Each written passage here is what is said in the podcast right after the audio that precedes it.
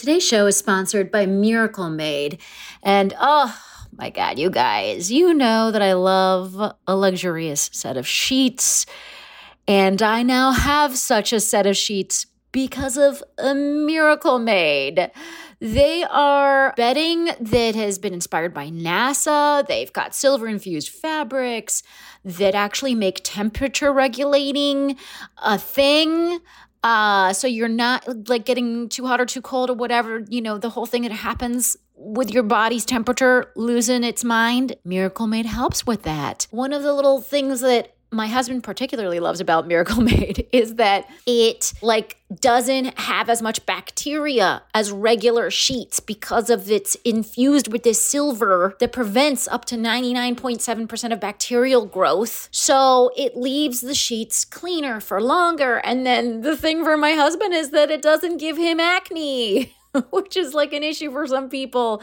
But more than all of that, it's just luxuriously comfortable and delightful. And it has that cooling feeling while also being cozy. Very hard to achieve those two things at the same time. I mean, miracle made. Come on, well done. So here's what I think you should do. I think you should go to trymiracle.com slash fake the nation and buy some sheets today. And if you order today, you can save 40% off. Use the promo code Fake the Nation at the checkout, and you'll get three free towels and save an extra 20%. So there's just a lot of savings here, folks. Order today, you'll get 40% off. Use the promo code Fake the Nation. Go to trymiracle.com slash fake the nation. And Miracle's so confident in their product, it's backed with a 30-day money-back guarantee. So if you're not 100% satisfied, which I don't see happening, um, you'll get a full refund. Upgrade your sleep with Miracle Made. Go to trymiracle.com slash fake the nation and use the code fake the nation to claim your free three piece towel set and save over 40% off. Again, that's trymiracle.com slash fake the nation to treat yourself. Thank you, Miracle Made, for sponsoring this episode. This is a headgum podcast. Fake the Nation, episode 338. Hello, hello. This is Fake the Nation, where we talk about news, we talk about culture, and where we ring in the new year with a bunch of talking, as is the podcaster's way. I'm your podcasterly host, Negin Farsad, and this year I'm excited to bring you more opinions, more riffs, and more verbal shenanigans. Um, but don't get too excited because I started out the year, uh, New Year's Eve, with a nap that preceded a 9:30 p.m. bedtime. Ooh, so love that's it. how I rang, rang in the new year uh, with just sleeping. Today, we're going to talk about the new AI that has everyone's panties in a ruffle. We'll also ask if the men of pop music have dismantled masculinity. And we're going to dip into the cultural grab bag where we ask if single men are smellier than married men, according to science. I am so excited for today's panel, folks. You have no idea. Um, this I mean, because they say to start your new year with the right podcast panel. That's one of those things. I feel like Gandhi said it first, and it's just I quote it every year. And thanks to to the wonderful machinations of one Andrew McGuire, our fantastic producer, we are doing exactly the panel that was meant to happen on this very day. Um, she has a new film called Anna Tevga that's going to be pre- that's going to be premiering on January 18th at the New York Jewish Film Festival, where you will find me in attendance because I'm so excited to see this. Um, and she's just a, a phenomenal artist, a phenomenal writer, a phenomenal just chatter, a phenomenal lunch haver with me over the many years. Um, she is the wonderful Danielle Durchslag. Hey, Danielle. Hey, Nikki, thanks for having me. So excited to have you here. And then um, also joining us for the first time, so excited to have her. You've seen her on just like a gajillion things. Um, Danielle actually, before we start, started recording, listed her incredible resume. Um, but she wants you to know that the season three of We're Here on HBO is now just available. Just sit down for a full binge, the way Danielle has Many times. many times, seen it many, many times, um, and also on multiple appearances on Drag Race, and um, and now there's uh, there's maybe a, a residency in Vegas that we need to discuss. Anyways, point is, there's many opportunities to see and experience and be joyful with the wonderful Eureka O'Hara. Hey, Eureka. Yes. Hey, girls. How's it going? We're so excited that you're here. I'm so excited that you're both here. And I'm just, uh, can I just say though, one for you, Eureka, you don't know me. I spent two weeks eating every type of um carb that was set in front of my face just like slathering myself in the kind of like laziness and um do nothingery Mm. um that's just not comfortable for me as the children of immigrants. And i topped that off with a red eye uh monday night and we're now recording here on wednesday. I have st- so i we arrived tuesday morning um having slept like 35 minutes on a flight uh and i'm still not recovered Sure. you know, it was like two weeks of just the shame glaze and then followed by a flat. And I am just a shell of a human being Mm. right now. So, um, apologies to listeners and to the two of you. Uh, For a shell of a human being, you look fantastic. I'm, I'm very surprised. Eureka? Yeah, you're doing great, gal. Yeah, come Thank on. you so much. I can I just say though that I sp- in those two weeks, so I didn't. I'm a Middle Eastern woman, and f- hair on my body and face is something that I have to deal with um, at all time. Danielle, you know this about me. We've run into each other en route to electrolysis. I mean, as an Ashkenazi woman, if I wasn't familiar that with that, what am I doing? no. What are you even Right, do? what's I know. Why would you even be my friend? Yeah. So I didn't pluck my eyebrows for two weeks and I because there's also no magnifying mirror in my parents' extra bedroom. Don't worry about it. Point is I let it my I, I I arrived to New York. I looked at myself in a real mirror and my eyebrows start at my hairline and go through to my nostrils. And I had to spend like an hour yesterday fixing that problem. You know, I'd like Eureka's support on this because she can see you as well. Nothing Negin is saying is true. But I no because Eureka, because I, I- because I it's all false. Um, folks, you know who else needs to pluck their eyebrows is the subject of topic number 0.75. Okay, we're gonna do a. We didn't plan for this topic because I didn't think it was gonna happen. But Kevin McCarthy, as we all know, we did not win the House, but the margin by which the Republicans won the House is extraordinarily slim. So everyone se- needs to sort of be on board to choose a speaker. And the day they were supposed to choose a speaker is yesterday and uh, Tuesday. And um, in a hundred years, the process has been seamless, sort of like they put up a name, everybody knows who the name is, everybody's like ready to vote and do it. And they didn't. They didn't do it. Kevin McCarthy lost three votes worth. They voted three times. Each time Kevin McCarthy's name was put up for a vote, and each time he lost. He's made hilarious levels of concessions to be able to get the vote. Now, the problem, as uh, you both might know, are these like 19, we'll just call them difficult people. Because it's the New Year's and we want to be nice and we want to start things off at a night, but they're difficult people. Is that a rule of the podcast? I prefer No. traitors. Traitor! yes. yeah, 19 insurrectionists, okay? Thank you. um who like it's so it's so weird that they're not playing by the rules but anyway um they're uh they are not voting for the guy that they uh, demanded concessions from and he gave them their concessions one of which is if five of you decide that there should be a new speaker vote you could put me up for a vote. Um which is basically like if you don't like me then you can fire me at any time is a, is a concession he made to them. Like he's just fully neutered already and they still aren't voting for him.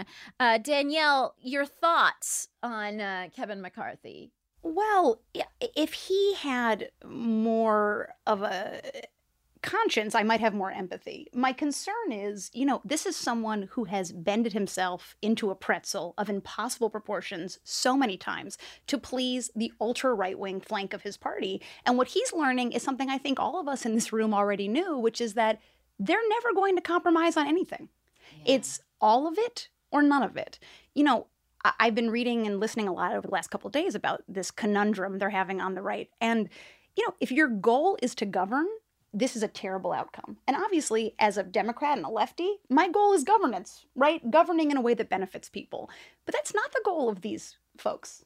Their goal is to obstruct, to create dramatic news stories that star themselves, um, and also to halt government in its tracks. From that horrible, destructive vantage point, they're succeeding. So I think Kevin McCarthy really made an epic perhaps fatal mistake when he started bending toward their views and toward their way of operating in the House, because this is the organic result of that. If you buddy up with people who say, we don't play unless we get everything, and everything is destruction of this system, guess what happens? The system gets destroyed. So um, I have no idea how this is going to end. I wish it was more surprising, but it feels like a pretty frank, honest portrait of where the Republicans are right now in this cycle. I mean, Eureka, do you think they're just going to like figure this out and then just be like a really like delightful party after no i don't um you know obviously like there's i mean it's what you're saying danielle is actually really important in the thinking process of all this is like when you start bending towards the way people want you to be it does come across as inauthentic and i think that that is where he struggled because I think that if he would have just fought with his viewpoints and what he was really fighting for in the beginning, then he probably would have landed more votes. I personally believe. Um, I think that right. No so you're saying so, like tur- you're saying turning himself into a pretzel to to please these people has worked against him. Yeah, I think so. I mean, I think people at, you know, whether they're right wing or left wing, they don't want someone that's just going to fold, you know? Yeah. Especially in that type of position. So there's a lack of trust there. I mean, it kind of makes me weary of him as well. Right. Cause it's like, if you're going to just like bend for anything, then that's gross. Like it's just like there's it's like sad and weird. That's true in general, philosophically, I totally agree. But mm-hmm. also, let's get specific for a second on what this gentleman's been willing to bend on. And I'm using the term gentleman loosely. Mm. So okay. we're talking about a politician here who quite rightly and reasonably, directly after January 6th, said this was unacceptable this is un American, and President Trump bears responsibility. And does anyone remember where he physically was at about a few weeks after that? In Mar a Lago, kissing ass. So this is someone who's willing to compromise on things like democracy. Yeah, yeah, fundamental. Reality. Yeah. You know, we're talking about a violent insurgence that he accurately saw as such and verbalized as such that he was willing to totally then turn his back on to really just appease this group of wingnuts. I mean, it's not small stuff yeah. that he's willing to let go. It's really big ticket items. And I think all of us should be weary as a result. Uh, yeah, I think I think be weary when when a dude doesn't have any principles, and then also be weary when when a when a person doesn't have an ability to compromise when they're building policy. So yes. those are like two opposite things right there. but like be flexible when it comes to working with people and developing policy and voting and and figuring out compromise. Like that's when you have to use those skills. And then on fundamentals like democracy slash insurrections. Um, those things I feel like no have a principled stance. Otherwise, you're you're not you're not like you're nothing. You know. Well, you know, in the same way that I think these 20 nutballs, their real goal is destruction, I think for McCarthy, his only real goal is power. And yeah. we're we're seeing the kind of natural result of that. Yeah, yeah. If it's power above everything, you will look ridiculous in the process. I don't even know why he wants the job now. right. like he, you know, eh, we all remember Boehner's tears and shit. Like all of these dudes ended up quitting because it sucked because it was sucked so hard to try and um to wrangle those cats okay and then the last thing i'll say and i don't have enough to say about it i just want to point out that there's a dude named um George Santos, I think is his name. Yes, it is. Um, who's a congressman? It turns out from who won in a kind of surprise upset in a in a district in New York State in Long Island, and he turns out lied just about so many things. He created the most hilarious levels of lie as well. Like no one asked you to lie about a dog and cat rescue that you founded. Why would you lie? It's so weird. It's like if I was just like, but guys, I also um I have a llama farm on the side. No one's asking me to lie about that. It's so weird. So it turns out he lied about so much during his race. And um anyways, but he's not quitting. Again, we're recording Wednesday afternoon. It's unclear. Maybe he'll quit today because apparently no one would talk to him. He's a total total social pariah. Um, also, no one's there to swear. No one can swear him in because we don't have a speaker of the house. So we'll see how all of this turns out. But um, I will say I'm I'm really excited. You know, one of the things he lied about was that he claimed Jewishness, yes, which it turns out he's not a Jew. As a Jew, I'm thrilled. Congratulations. Thank you so much, Sharika. Yes. you get a free one in the in the tribe, Danielle. Out of the tribe, Negin. Out of the tribe. um, all right, here we go. Let us move on to actual what we knew we were going to talk about. Topic number one. So, just before the new year, everyone was aflutter over the possibilities and I guess negatibilities of the new artificial intelligence text generator ChatGPT. It was created by San Francisco based firm OpenAI, and it's basically pretty decent at writing prose. Um, now, I tested it before today's show, but before we get into our in, into any specific experience with it, um, I I just want to ask the two of you, um, Eureka, is is AI in general, artificial intelligence, something that keeps you up at night?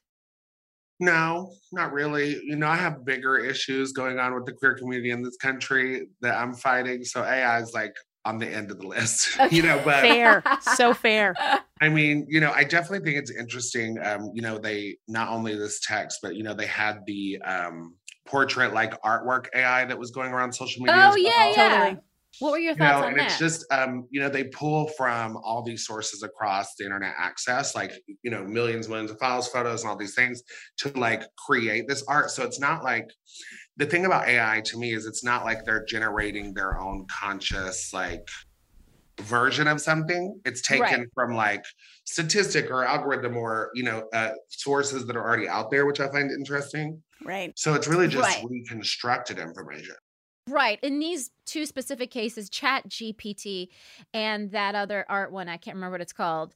Um, they are are are basically like uh as i- i- like walking talking wikipedia or whatever right it's not it's it, they're getting the information from the input of cajillions of users over time um, and that's Mhm. literally how how it works i mean danielle are you uh, s- since the dawn of terminator have you been concerned about um, a, a ai coming to get us I'm actually like genuinely ashamed to confess I've never seen Terminator, oh which is real. But makes me feel like a bad American. No, but regardless, But also, I referenced it in a way that indicated like that I've totally seen it, and I I can't say that I've actually seen it. you know, Nikki, that's a relief to me because I was surprised. I was. I'm, I'm going to be honest. yes, I was knowing, surprised. knowing me, I don't. I Um, don't think that I've seen it. I maybe use misused that um, reference, but please, You know, uh, still the question stands. you know, I I honor Eureka's response because all I think a lot of us have things on our plate and battles to fight that are bigger than this. But I will say it does worry me um, for a few reasons. You know, one is job replacement. I Mhm. just wonder in a future about whether there will be jobs for folks who haven't had the privilege of massive um, education. You know, who Yeah. are who the kinds of jobs that are easily kind of created by this sort of AI structure. That really concerns me. What happens to the millions of people on this globe who depend on those kinds of jobs that could and will be replaced by this? Um, the other thing is, it just selfishly makes me feel ancient. You know, I'm I'm 42 nearly. You're people. so old. I'm so old, nearly 42. And I have to tell you, you know, Eureka and I were asked to, to try this out yesterday in pre- Yeah. preparation for the podcast. And as I was doing it, I don't know what Eureka, Eureka, you're a lovely young person, unlike me. So maybe you had a different experience. But when I was doing it, I kept thinking, how will I verbalize tomorrow how little this appeals to me? You know, what sentence structure will I employ? Because um, on, on a visceral level, it simply doesn't speak to me. And then on a societal level, I find it pretty concerning. Right. Well, I also wonder if the three of us were in school Mm. because I look, there were I was I was an excellent student. All right, as we all fucking know. All right, I've talked about my academic achievements on this podcast before. Um and I still mention them to my parents because they don't give me enough attention. Um but I uh I, I there were times I remember of being like fuck I have to write a 20 page term paper like it's forever and and would I have you like I don't I wouldn't have used this to write a term. This is, I can imagine myself having a low moment, Mm. okay, in college. I can imagine myself having a low moment in college because I wrote so many fucking papers and in grad school. Like, all I did was write papers, papers, papers, where I just like didn't know how to start.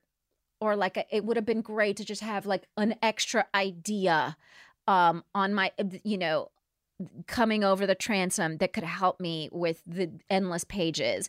I could picture myself inputting the question, why did you know what tell me about agrarian culture in 13th century France and then seeing what ChatGPT had to say about it to help me write my own paper. D- does And that- I and I and I'm saying that like looking like on a dark moment I could picture myself doing that. Not that I would just copy and paste, but that I would use it to help generate ideas, I guess. does that feel really distinct to you from Google? I think I was a horrible college student because I would have fully put in that question and I would have rewrote what they gave me in my own words. I mean, right. I think it, I can I I I mean, I guarantee that's happening literally as we speak. But is that that different from how we used Google in college? I feel like I Googled things, I read the paragraph, you it's know? different because uh, I mean, maybe because Because- there's more resources, maybe more direct information, but I mean, I feel like it's the same thing, except I mean, obviously, Google, you have to search through all the websites yourself.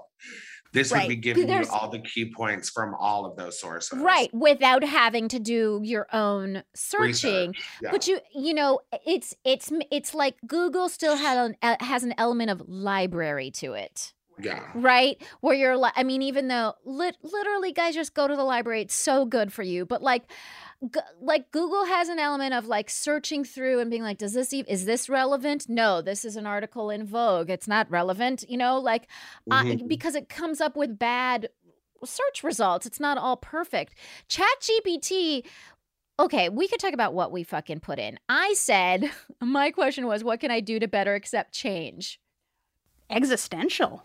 I, I know. Honestly, I wish I had done 13th century uh, French agrarian economy because that would have been too. more interesting. To but but uh, but uh, but the answer it gave was incredibly boring. Right? It's just shit we've seen all over the place. This is like um like the Hallmark Channel does it better. Okay, but accepting change can be difficult. But there are some things you can do to make it easier. Okay, so that's the way it started, and then it gave me um, six items that I can do, seven items that I can do to make it easier.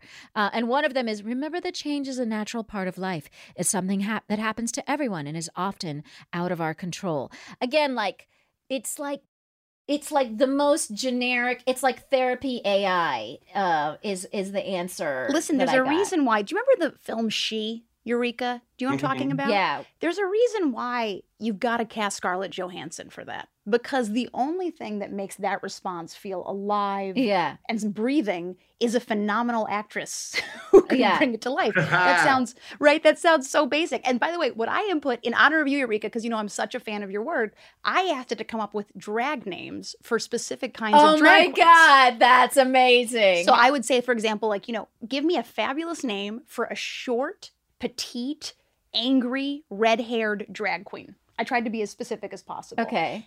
They stunk. I mean, the, the names So it said Ginger Minge. I'm just kidding. Oh, Funny. Shots fired. My life is made. That's an amazing joke. Um, yeah. So, so you know, it, it gave me names that were like. I mean, maybe they weren't horrible. I'd say they were like a strong C plus.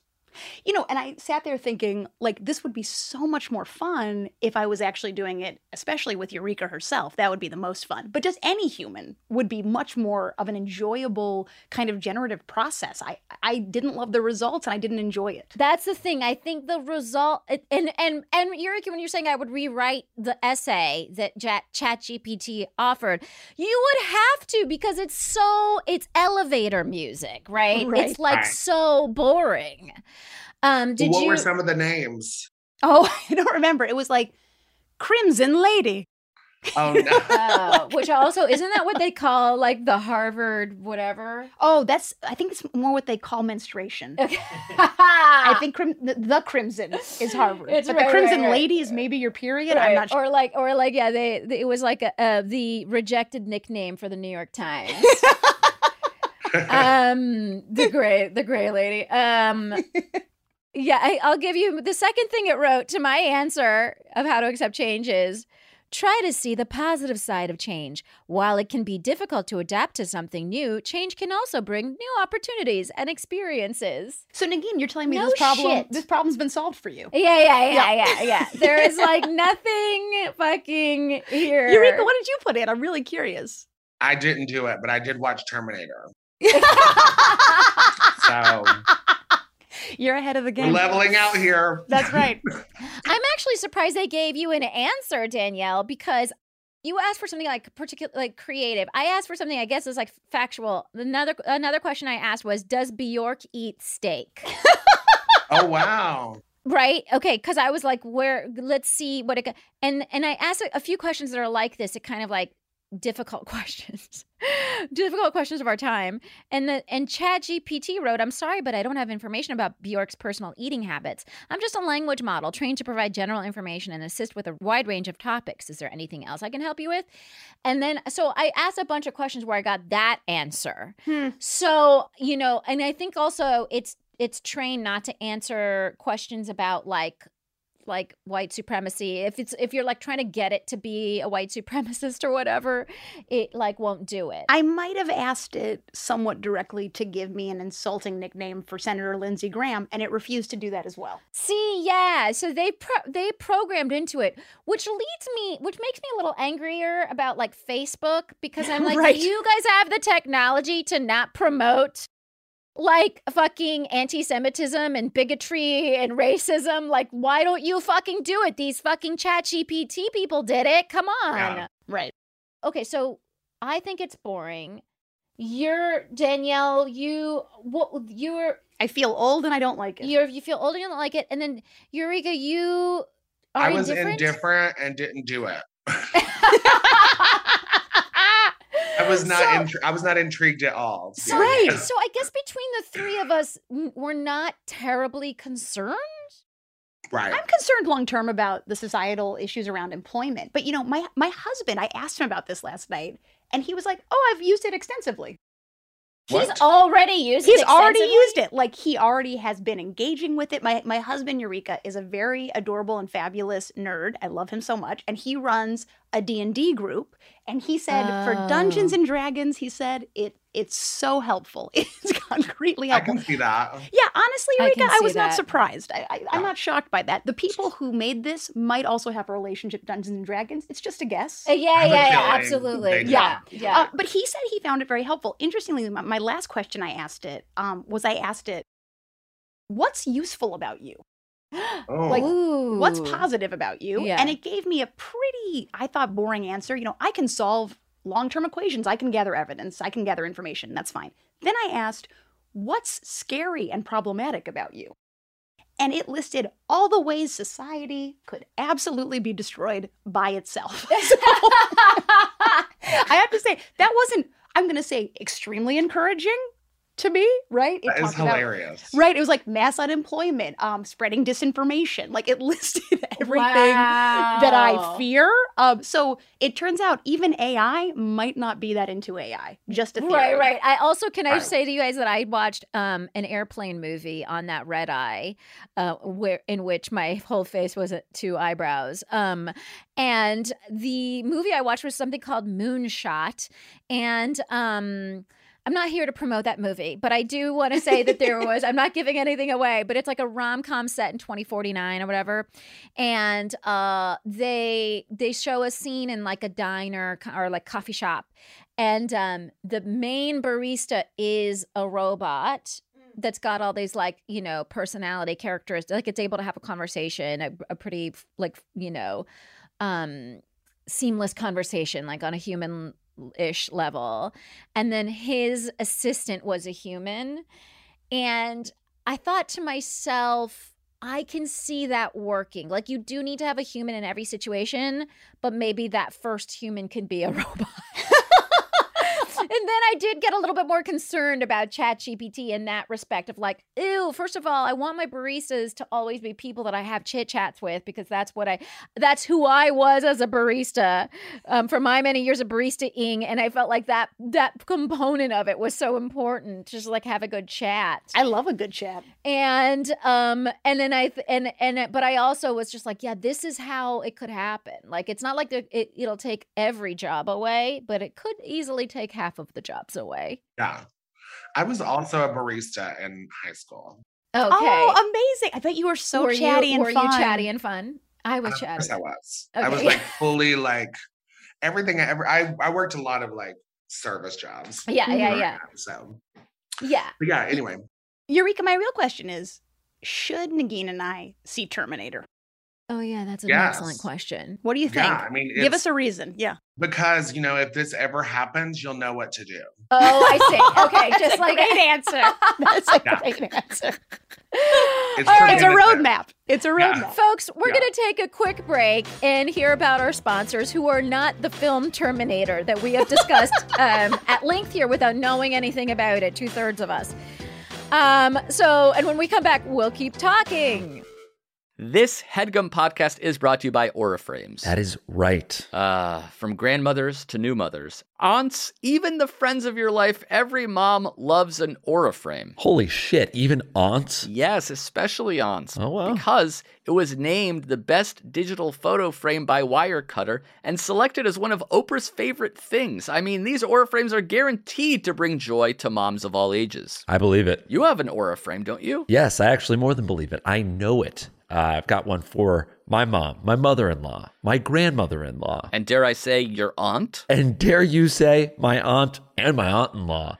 Everyone's got one. Everyone loves them. I mean, Mother's Day is right around the corner, and there's no better gift than a digital photo frame. You give them the frame, it's got preloaded pictures in there, and you know what? You can update it with an app. So every time you take a new picture of a sweet little uh, person or place or thing in your life, it gets automatically sent to that frame. Exactly. And right now, Aura has a great deal for Mother's Day. Listeners can save on the perfect gift by visiting auraframes.com to get $30 off plus free shipping on their best selling frame. Holy smokes. Excellent deal. Yeah, that's A U R A frames.com. You use the code HEADGUM at checkout to save. Headgum. Nice. Yes, HEADGUM. It's easy to set up. It's loved by everybody, including Oprah, including your aunt. Mhm. So do check them out. That's A U R A frames.com. Use code HEADGUM at checkout to save. Damn right. And terms and conditions apply, of course. Of course. Thanks again to Aura.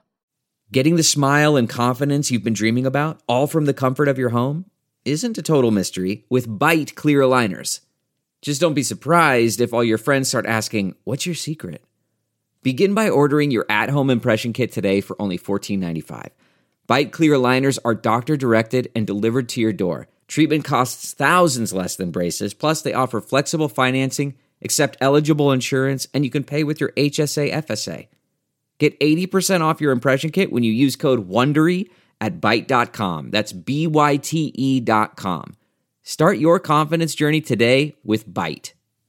Thank you to Angie for sponsoring this HeadGum podcast. Angie has made it easier than ever to connect with skilled professionals to get all your home projects done well. Indeed. So if you own a home, you know how much work it can take, whether it's everyday maintenance and repairs or making dream projects a reality. It can be hard just to know where to start, but now all you need to do is Angie that and find a skilled local pro who will deliver the quality and expertise you need. Yeah, doing stuff yourself seems fun, but then you actually get to, you know, solving a problem and you realize that you can mm-hmm. create 10 more problems and then you probably should have just paid a Yeah. a professional to deal with it right off the bat. You can easily injure and or maim yourself as well. Yeah, you don't want to do that. No. Angie has over 20 years of home service experience and they've combined it with new tools to simplify the whole process. You just get the app, answer a few questions, and Angie can handle the rest from start to finish. It's very convenient. It sure is, folks, which means you can take care of just about any home project in just a few taps because when it comes to getting the most out of your home, you can do this when you Angie that. So download the free Angie mobile app today or visit Angie.com. That's A-N-G-I dot com. Thank you, Angie. Angie.com. Thank you. We want to tell you about a podcast we think you're going to love. It's called See the Thing Is, and it's hosted by Grammy Award winning R&B artist Bridget Kelly and media personality Mandy B. Every week, Bridget Kelly and Mandy B offer grown, honest, and slightly toxic perspectives on all things music, pop culture, and of course, dating and relationships, which is my fave. Do you have a hard time finding new music? Are you a millennial who misses what life was like in the 2000s? Are you interested in multiple perspectives on relationships? Relationships and dating? Are you interested in a non male bashing podcast that holds both sexes accountable? See, the thing is, is a podcast that allows space for a wide range of thoughts and emotions. Most recently, the ladies sat down with Big Freedia and Chloe Bailey and just huge names. Van Lathan, who's one of my favorite people to listen to, to, to chat about movies. So the conversations they're having are phenomenal. Join Bridget and Mandy every week as they update you on everything going on in the world with their polarizing hot takes. Subscribe to See the Thing Is on Spotify, Apple Podcasts, or on YouTube. New episodes drop every Tuesday and Friday. And we are back, and we're ready for topic number two. So we read a piece in the Times called "The Year Pop's Men Dismantled Their Masculinity" by Lindsay Zoladz, and in it she claims that in 2022, stars including Harry Styles, Jack Harlow, and Bad Bunny operated liberated takes on gender, but it's unclear how earnest they were. Now. Uh, okay, let me start with this question. So we all know that that Harry Styles has comfortably worn a dress on the cover of Vogue and elsewhere. Um, you know, he he the piece asserts um, that quote now he's done this and, and bad bunny and for, for those of you who don't know any of these names these are the biggest recording artists this year in the last couple of years okay they're huge um, i actually was walking by madison square garden when a Harry Style concert was starting, like a bunch of people were going in to see the concert. It was like a wide range of ages, by the way. I was surprised I thought it would skew so much younger, but it was a lot of people and their moms. Hmm. And everyone was wearing like the most, you know, fabulous, like there were boas, there was, you know, just glitter. Like everyone was using this concert as permission to wear exactly what they want and um and so it was just a it was a sight to behold so that is the harry styles phenomenon um and the author writes, quote, it's difficult to imagine Styles' generational predecessor, Justin Timberlake, Timberlake, or even Timberlake's successor, Justin Bieber, playing so fast and loose with gender roles. Um, first, I guess my question is, is that true?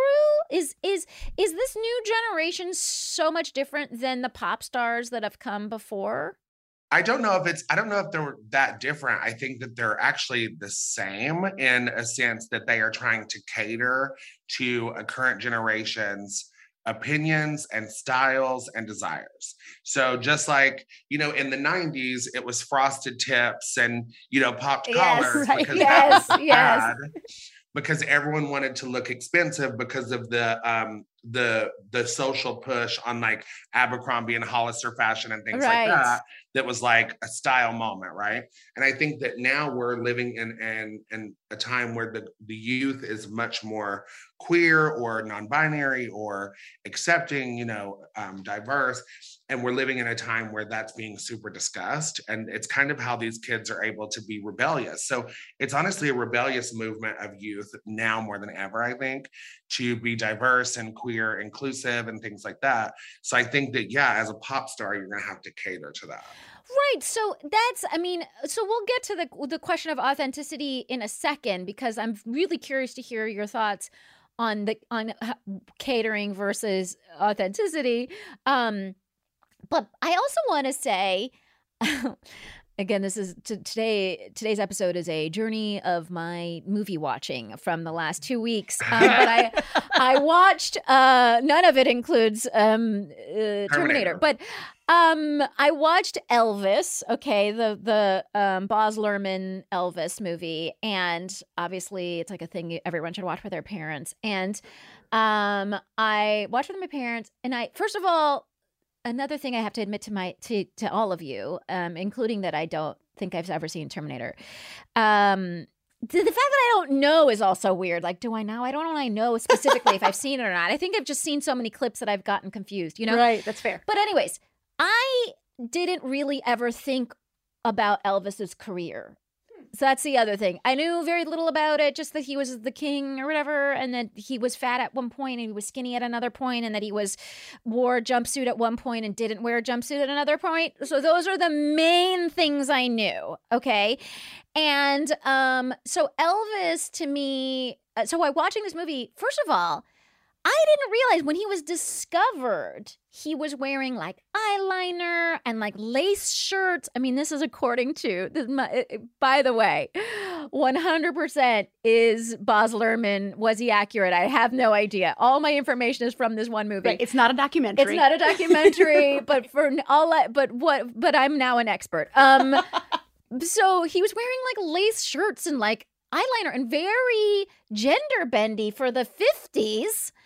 And I was like, oh, is there, there's also something that's kind of always been subversive about rock and roll where l- you know i mean you you can look at like um i don't know axl rose or whatever in another light and he also seemed gender bendy Well, so yeah, I, mean, I, I David kind of Bowie, Prince. I mean, there's Yeah, so prince exact bowie i mean the whole glam rock Elton movement. John. I mean, all of these people. Like, I want to say Harry Styles is only wearing what Elton John would have already worn in the seven, right? I don't know. I mean, part I- of me thinks I, that. I hear that because I was thinking about that yesterday. Like there have been so many famous male uh, music groups who have been, you know, makeup forward or Yeah. glitz forward, who identified as straight, and also, let's be honest about it, who really sold a brand of public, unapologetic misogyny. I mean, Kiss, Yes. Kiss is a great example. We're covered Yes. in makeup, we're covered in rhinestones, Yeah. and we hate women. right, right. So, right, you know, right. So the, the thing that feels distinct to me about these folks, um, a couple things, you know, but the first thing is uh, they they as Eureka pointed out, you can't have that kind of as your ethos in this time. You can't get on stage and say I love makeup and I hate women, and, and I, I'm glad those things are no longer, you know, you can you, you misogyny is not as popular on the stage.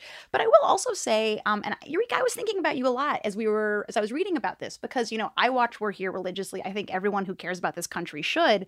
And one of the things I I always feel when I'm watching you on that show is that the stakes of you just being publicly in the world in those very conservative American settings, the stakes are so high. Frankly, I'm worried for your physical safety when I watch. The difference is for someone like Harry Styles or a Bad Bunny, you know, I think it's wonderful that they they're not pushing misogyny, and, and there might even be some benefit to them playing with gender and all this stuff. But the stakes for them are really different, right? Yeah, mm-hmm. when, that's a when they excellent leave when they leave the stage, they don't have the concern of being physically, emotionally, and verbally attacked just for being them. So I guess I wish that they would acknowledge that a little Yeah, bit, the yeah, privilege yeah. that allows them to play.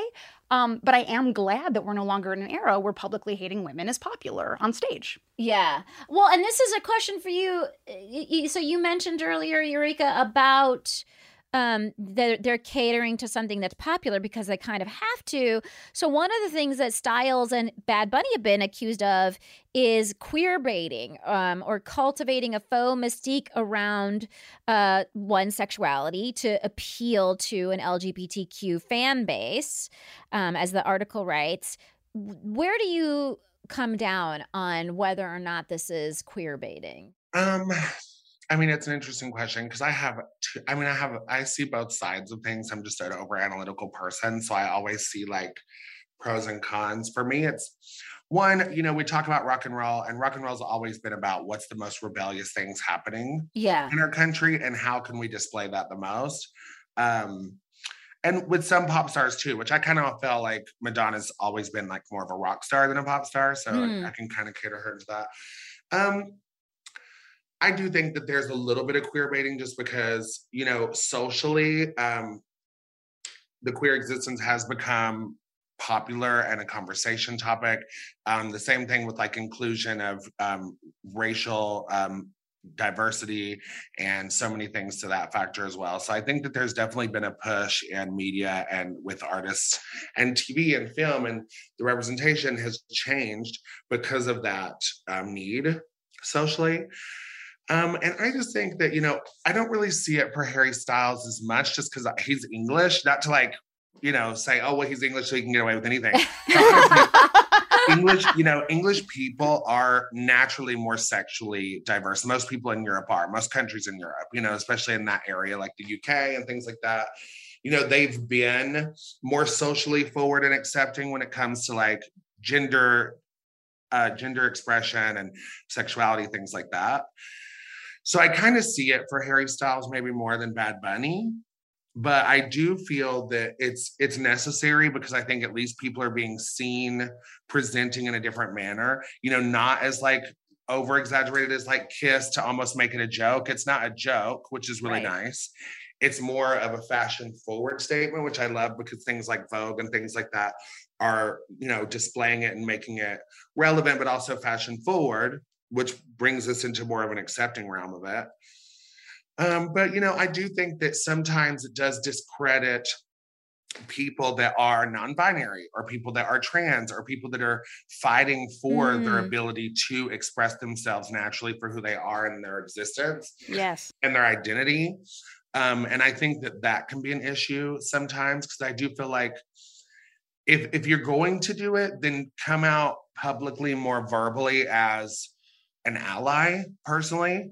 You know i think that i think harry has done okay with it but i feel like neither of them have really you know pushed campaigning for um, diversity and inclusion for queer people and and people of non-binary existence or trans existence or expression in that manner. Like you know be more verbally accepting or like a representation of that if you're going to take from that community which i feel like you know direct you know if you're representing gender expression then that's a huge issue for that community so you know maybe be vocally positive towards it i don't know That's I agree with that. I I think that makes so much sense. You know, if you're gonna in some way benefit from this and make it part of your brand, walk the walk. Don't just talk the talk. Like, not only should you be verbalizing all the stuff Eureka just said, but also you should be at the front of those campaigns. I mean, it isn't like Yeah. trans rights are not a political is not a political issue right now. It's a massive political issue. So if you're going to be in some way playing with uh, gender fluidity on stage, it seems to me you should also be making statements about these horrible bills that are trying to be passed that are anti-trans. Right? It should be both. And uh, one thing I, I will say to credit Bad Bunny, um, and every time I f- say his name, I just feel like I sound ridiculous. um, do a little but we I- all right? Like it doesn't sound right coming out of my Wait, mouth. Eureka, can you is- say it? I feel like if Eureka says it, it'll make sense. Eureka? bad bunny there it is. I need to put a little bit more. there it is. Some so you got zhuzh to throw a little jessica rabbit a little Oh yeah, I need to like a little bad bunny, like a little. yes there Um, but uh, I'm now I'm blushing. I um, but I will credit him a little bit. Not you know, Yeah. I, I don't know specifically how he's been an ally um to the L- LGBTQ plus community, but he has been more. He's used his platform more for Puerto Rico in a way that I think a lot. Again, like you know, a, a lot of pop stars don't. Um, he also and- is really public against really climate great. change stuff. Like he's a real Exactly. So yeah. he's been more kind of more generally political, and I think that's really admirable. And I'm more likely to listen to like that's the those are the kind of jams that I will dance to. Um, just on as a side note, um, even though I sound ridiculous saying Bad Bunny, um, I Mhm. am more likely to dance to that man's uh work. fair enough. Oeuvre. You know, the one thing I wanted to say is I because I what I said about Harry Styles and Bad Bunny was like, you know, at least represent the queer community more Yeah. if you're take from it. But at the same time, you know, as a trans person, but also as a person that has always liked to and enjoyed expressing myself with the gender blur, I can appreciate someone who wants to do that. But a lot of the political things that are happening in our country, like in Florida and in Texas and in Tennessee, those laws that are specifically targeting gender expression, which is how they are using drag and gender expression as a way to, I feel like, um, cover up their discrimination against trans people. That includes anyone that is going to wear the opposite gender of clothing. So, you know, even if you're not going to say, oh, I specifically support the LGBTQ community for whatever reason, at least understand that those are also rights that are being taken away from people like Harry Styles to wear women's clothing in a public setting. Correct. That is such an important performance Keep that in mind, folks. Yeah, that's right. Thank you. That's really, really important. Thanks for bringing that up.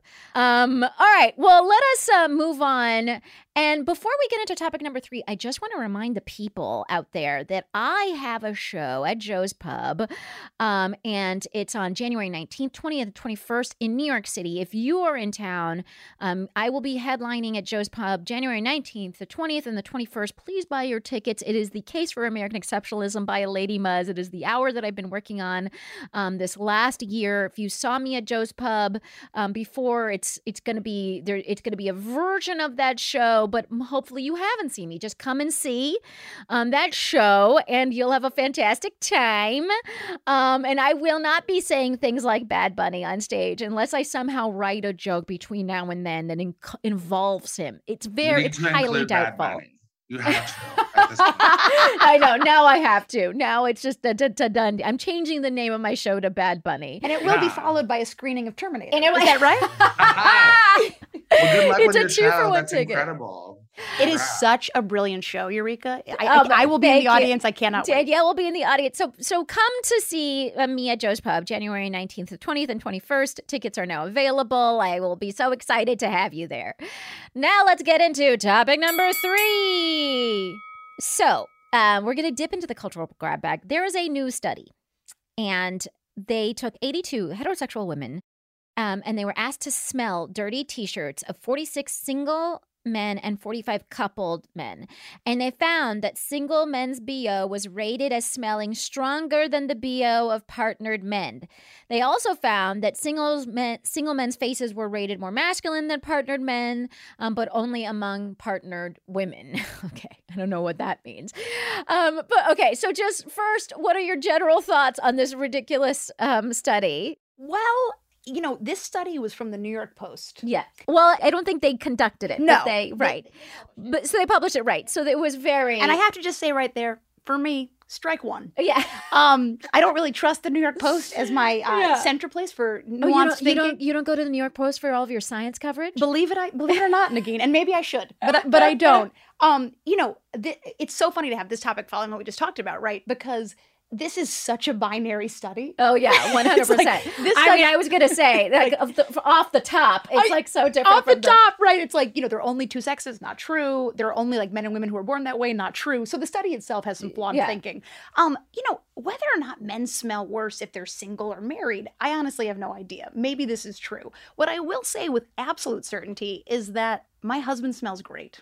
Um, he smells divine. And when he thinks he smells his worst, his most sweaty, that is when I'm most excited by his smell. So, you know, I do acknowledge and feel that like a really exciting, Danielle, sexy. you're a dirty girl. Thank you so much, Negin. Yes. Um, Aha. you know, but but like I do think smell matters a lot in attraction. And I, actually, I knew of a marriage um, in my community growing up that broke apart in part because they didn't like the way each other smelled. Wow. Um, it really does matter. So I, I do think that's a centrally important thing. Do I actually believe, having read this, that a guy not being single um, makes him smell slightly better? I don't know. It seems dubious. What I do believe, because this is another stat I was thinking about reading this, is that when women get married, our chances of dying violently increase. And when men get married, their chances of dying violently decrease. So whether or not men smell better or worse, really consider before you marry them. It could be dangerous. Aha. That's my that's my thought. Uh, Eureka, what did you think of the study? Um, I think it's insane, but um, you know, my mind goes. I again, I'm an I'm a hyper analytical person, and I try to find, like, I'm always like, my mind goes to science. Okay, in this situation, scientifically, it in my mind, it makes sense that men would have a higher testosterone level if they're single because they're probably more sexually active in a different way, and they're probably releasing pheromones and things like that in a different manner than someone who's comfortably not as stressed like partnered you know what i mean probably not as like actively sexually active as far as like searching it out or this i mean who knows? But so in my mind the science of it makes sense. And then also i know how powerful and um, and influential women can be on their husbands. So it also makes sense that men would take care of themselves in a different manner being partner versus singled as well. Right. I mean, the, also the accountability of just showers. You know, like of Right. being around another human being where you're like, ah, you know what I mean? I, I better and do it's it. a like, I- there's like one other. together probably Yeah, yeah, yeah, yeah, yeah. I mean, and and and again, and the article does note, um, quote, we know from previous research that higher testosterone, as you mentioned, Eureka, is linked to stronger body odor. So their thinking is that uh, of this one study that hasn't been replicated, um, single men might, you know, because they have they ha- might have higher levels of testosterone because they're out on the prowl. You know, they're trying to get partnered up. But also on an evolutionary scale, the interesting thing is that a woman would sort of subconsciously recognize the smell a and be like, they're not partnered. I could partner with them. Yeah, I mean potentially that there is a kind of pheromone dance going on below our awareness level. That's that's Yeah. absolutely possible. But I would say, you know, if you are partnering with a man as a woman and you really need to be on top of his showering routine, maybe you shouldn't partner with him. Right. well, I, Maybe he should be in charge of that. Just a thought. Yeah. okay, but can I also point out something that was very that I did did not know was a thing when I was reading this piece? Um, they pointed out to a, I guess some a trend. I don't know if we can even call this a trend, but earlier this year, single ladies were opting to quote vab instead of dousing themselves in perfume when hitting the town. Okay, so this is what the article said, and I clicked on what is vab. And vabbing is when you take a little of your like vaginal area and then just dab it on your neck because they think that's a stronger way of like getting a man. Did you hear about this? And is it just, or is the New York Post just linking to something that wasn't actually a trend to drive me crazy? Eureka, I feel like as a young person, I want to ask you I this know. first. D- I mean, you, I'm you seem like you would be in on the speechless. trends. I don't Speechless. even know what to say to that. know, right? right? And I was A like, did I even experience 2022 or not at all, actually? Well, I, listen, I think, first of all, I don't know if vabbing exists as a phenomenon or not. It might not be happening in the arenas where we, our three of us normally are. I don't know. Like maybe if you're like on a, a really active dating scene, everyone's vabbing or something. I have no idea. As a, you know, as a married person, I have no idea. But what I will say is, in a weird, dark way, I love it. And here's. And, and, I here's here's here's why I love it, okay? Because what are the traditional patriarchal societal Yeah. associations with the smells of the vagina? It smells like tuna fish. It's disgusting. Right, You know, right. it's uh, you don't want to get near it. How many sexist jokes have we all heard in this room about? You know, she smells basically like pussy, and pussy smells bad. That that's the overall kind of thought. I Mhm. love the idea of a woman saying to herself, "My vagina is so potent." It's so And beautiful and beguiling in its odor that the world needs to experience it via my neck. I, oh. I feel like there's some feminist healing in that action. The no? oh my potent. God. It's the word potent for me. Thank That you. is great. I, I have I am potently vabbing. Yes. I can't. I, first of all, Andrew, our producer, have you heard of vabbing? I have not. Okay, there's a fourth person in the room that can. T- t- t- okay, so f- whether or not this is actually a thing, we don't know. Fake the Nation is not taking a stance on that.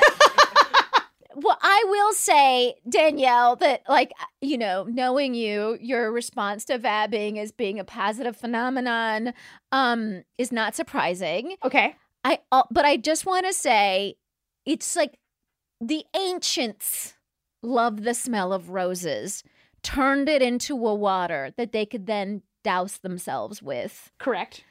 Um my ancient people, rose water, big deal in Iran. And not I'm not bragging here. It's just like it's from centuries. And uh and I just feel like we all know things that smell like kind of objectively nice. and and I just want to say if you want to continue to like look to flowers for a thing that smells objectively nice as a mating call, I support you. And I want to say, just drench every object you own in your vaginal fluid. Okay, and that's and that's I mean, I it's- think so. I think, you know, I, I'm. I mean, I hear Danielle's reasoning behind this, and I agree with it 100. percent I also want to side note that fish has become a word that is like go people are kind of fighting against it in the queer community because especially drag queens and gay men loved it like they like to say oh i feel fish i feel fishy and it, the term is in is Right. in our community endearing meaning that you look hyper feminine but it's based off that same constructual idea that vagina smells like fish Right. So I also agree with Danielle when I say I love the idea of women empowering like their smell and their their I like to call them a puswacha. Ooh, yes. Um, nice. So, you know, if I just want to see the, I mean, I hate to be that girl, but I want to be the person that sees a video of someone truly like wiping their vagina and dabbing it on their neck because I want true proof. I want to see it I happen. mean, I, the, according to New York Post, uh, you should be able to open your TikTok and find that. I mean, I, I can't imagine. That. And I. Eureka, mean- if you can, and I really mean this, email me. You know, I can make that happen for you. she said, girl, I will have a video ASAP. That's right. Just for you, though. Only for you. I love Well, I'm sharing it on my TikTok. Okay, fair enough. Fair enough. I'll accept it. okay, deal. All right, folks, it is the end of the show. Ah, I knew you were the panel that we needed to start the year. Thank you so much. Um, I would love for the people of Fake the Nation to be able to follow you and all the wonderful works that you do. Danielle, where do they do that? If you can follow me at um, on Instagram, where I'm at ddurch, D D U R C H, and also all my new work is always on my website, danielledurchslag.com. Um, and don't forget, on January 18th, you can see her new uh, short film at the Jewish Film Festival in New York on, again, January 18th. I'm going to be there. So if you come, say hi. Uh, well, I'll be in the audience enjoying the shit out of myself. and uh, that sounded weird. Anyways, um, Please come. but please come. Uh, Eureka, where do they find you? Um, you know, you can find me held up in my palace I call Eureka's Castle over here, um, vegging out as much as possible. But right now, I'm doing a residency through the end of February at the Flamingo in Las Vegas. Ooh, Um, Yes. Drag Race Live. It's so good. But please, if you can, check out, um, of course, RuPaul's Drag Race. Uh, I was on season 9, 10, All Star 6. And um, more importantly, currently, um, the conversations that are being had on We're Here on HBO are so important. So please, if you can get any heteronormative or parents or people that need this education, get them a link or a login or something and have them watch at least one episode. And I feel like they will want to see more. Um, that's We're Here on HBO, seasons one, two, and three. And then you can just catch me at Eureka O'Hara, Eureka like the vacuum cleaner, O'Hara like Scarlett, honey, because she's gone with the wind, fabulous. And uh, that's on all social media platforms. Also, um, Mama, what's your Instagram handle? I've got Danielle's. Oh, I'm at Negin Farsad. You know all of the thing, my things. Um, I'm on all of the whatevers. Don't forget to catch me at Joe's Pub on January 19th, 20th, and 21st. Um, Negin, it, even though it's a little um irregular, can I make a plug for We're Here quickly? oh yes. I just want to say it's this show really matters to me, and I think it matters to this country. It is one of the most, I think, um, important shows right now about American politics, American tribalism, and how to heal across those divides. I really feel like that show um, will make you sad for the confusions of America, but really optimistic for its potential for healing and compassion. Um, it's a singular experience watching that show. Bring a tissue. I really think it matters politically and to, to the audience of this podcast who care about current events, who care about this country. There isn't a show that's a better fit. I mean, you Thank you. violated the rules in that you were supposed to plug only your own work. I apologize. um, but but that was such a moving um, plug that I will allow it, and I, I and I heartily agree. Um, I I love anything that that reminds Americans that we should be living together, um, harmoniously and and and and and with deep exception and affection.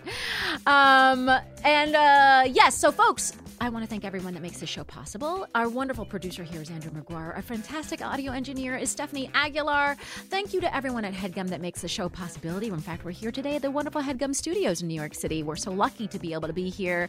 Um, I want to invite any of you to email me. Um, you can email me at my website.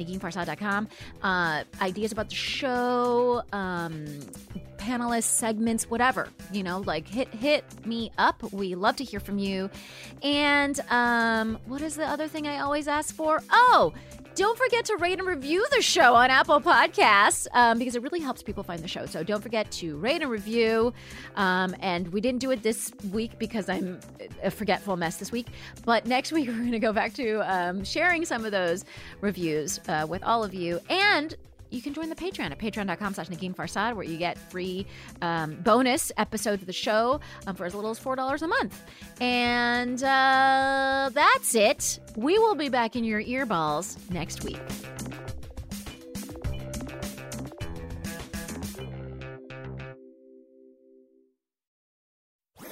That was a headgum podcast.